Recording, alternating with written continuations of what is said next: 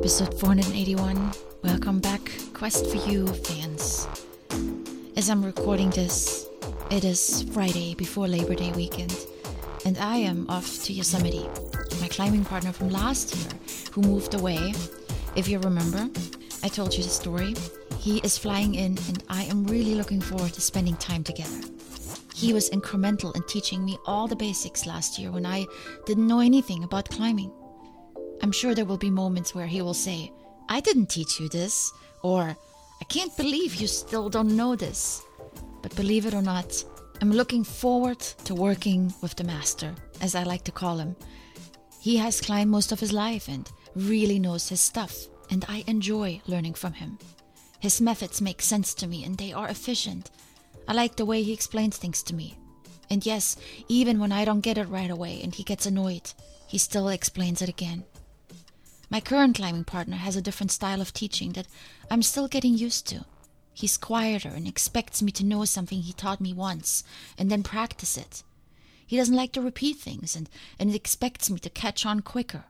He's less outspoken, and I've learned to recognize that when he turns silent, I know I did something wrong or I missed something.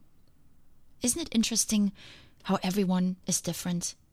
I find my climbing relationships fascinating. They are the closest relationships I have in my life at the moment. I don't spend so much time on a weekly basis with anyone else. They're almost like a real partner relationship, except the romantic part.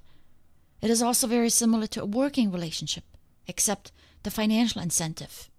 My climbing partners often teach me as I'm the newbie, so I sometimes feel like I'm working for my boss. There are many happy times. Often they occur as we summit a mountain, when the hard work is done and we enjoy the view, or when we're hungry and savor a good meal together afterwards, reflecting on the day. But there are also so many difficult moments. I have shared some of them with you. They happen partially because the activity we are engaged in is by itself difficult. We're not sitting on the couch together watching Netflix, arguing about a movie. We're doing some pretty tough stuff, sometimes with the life on our line. Every action and non action matters. A few wrong moves can get us off route and cause hours of delays. A misunderstanding can contribute to an entire day of frustration and difficulty. I've had it all, and it, and it makes the already challenging aspect of climbing even more challenging because humans are involved. The things they say and do, and the feelings they cause in us. So, as I'm getting ready for a long weekend, packing everything I need, climbing gear, clothes, a few toiletries, food, first aid supplies, sleeping stuff, all the essentials that I'm used to having always around me that I now need to think about. I want to leave you with a few thoughts that have been on my mind this week. They revolve around our human relationships, which drive so much of what we think and do. Other humans affect us more than we want at times. Their actions affect our energy, our motivation, our decisions. Other humans can make or break our day, our week, sometimes years of our life. So here are a few bites of wisdom from my heart to yours. Things I've learned over the years that I still don't always get right. But knowing them make my life better. And maybe they help you as well when it comes to the relationships with the important people in your life, those people that you spend a lot of time with. 1. Life is a one time shot. We don't get to practice and then do it all over again the correct way later. It's now or never. Keep this in mind next time you're suffering again because of another person. Seek happiness in all areas of your life, including your relationships. My climbing partners are a good example. We spend a lot of time together, and sometimes I am miserable. I will try very hard and give my very best to make those relationships work because I love climbing. But just as your love partner is not the only person in the world, there are also other potential climbing partners out there for me.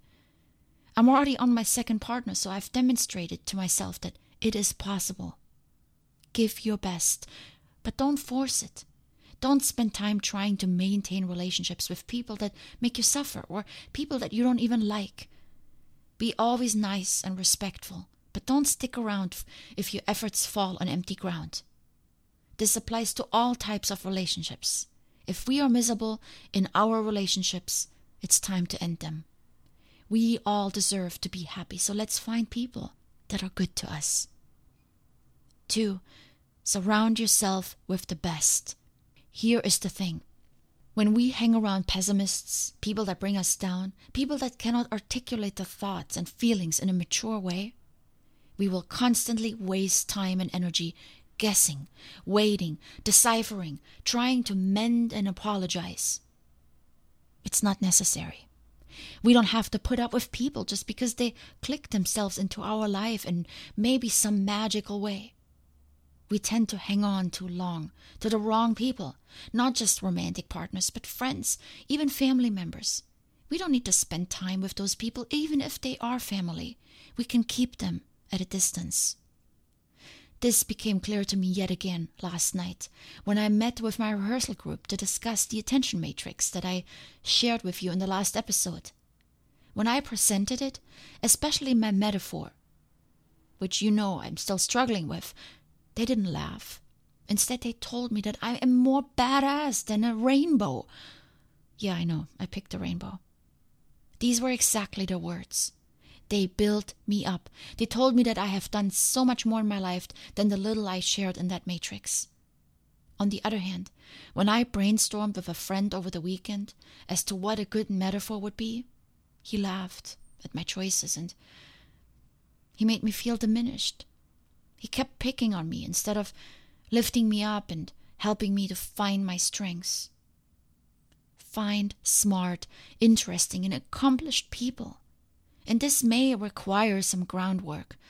Put the effort in. Don't wait for those people to show up. Go where they are. They are in the expensive workshops, not the free ones. They publish articles and books. They don't make silly comments on social media and other people's work. They are in the early sessions in the gym, then Toastmasters at meetups because they got a busy schedule. They are looking to grow and improve themselves, and if you are successful in finding and connecting with them, they may pull you into their growth journey as well. Talk to them, set up meetings, follow up, then do it again until they are part of your circle. I know, I've done it. It takes a lot of work. But the more time you spend with those people, the more you will become like them. You will not rise up when people put you down, but you will rise when they lift you up and challenge you. And then, always, prioritize those people over anything else. Value their time. Show up when they schedule a meeting and forego your happy hour or your sleep because the time spent with them is worth so much more than anything else you could be doing. I cannot emphasize this enough. The one or two hours I spend with my rehearsal group or my podcast mastermind team is so enriching. It's often the most important hour of an entire week. It pushes me forward in my goals. 3. Always come from a place of sincerity and kindness. No matter how difficult the people around you are, try to be your best self when you are with them. This is hard, but I guarantee you that this is the best thing you can do. It takes the most effort, but it also leaves you free of all the drama that comes afterwards that you now don't need to worry about. When we are confronted with negative energy, our tendency is to respond the same way angry, with hurtful comments, jealous, revengeful, or crying, and, and so much more. These emotions leave us depleted, and most of the time we regret them. So much time is wasted we apologize. We try to make up. Come from your best place right away, and then you don't have to worry about anything else. So you get a snippy text message or a question that makes you feel guilty. Take your time with your response. Breathe. Reflect on what matters most to you. And stay true to your values like honesty and kindness. And then respond. If you're with the person and you don't have a chance to take a break, be silent. Wait until your heart speaks, and then speak with your mouth. Apologize, explain your reasoning briefly, acknowledge the other person, and then let it go. We covered some of these tips recently. But if you always come from your best place, there's less cleanup you have to do later. Say what needs to be said and move on. And four, show your commitment in actions, not in words. We also talked about this recently. Sometimes words are needed and they speak louder than the actions, but ensure that your actions and your words are always aligned. Commit to causes that matter and people that are good for you, and then stick with it. When you get in a time crunch, deprioritize those things and people that don't bring you further. You know who those people are, and look for the same in others. Don't surround yourself with talkers that never do. I have dated guys that told me about all the wonderful trips that we should take. And then I got messages from them when they were there in those places, but not with me. My current climbing partner, he started a calendar for us and the mountains that we sometimes dream about when we're on our drive home. And later, when I open the shared calendar, I see that he has added those mountains to certain dates down in the future. Or I will send him an Instagram post of someone climbing a mountain that looks great. He researches it, and sometimes it makes the list as well.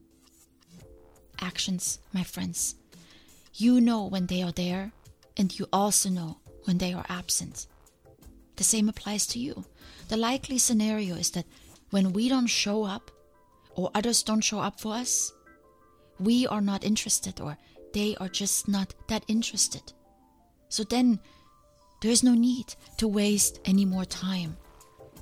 Be with people that you value, people that push you forward, and then commit to them with words and with actions. Spend your time wisely, my friends, and spend it with good people because it makes a world of difference of where you are going with your life.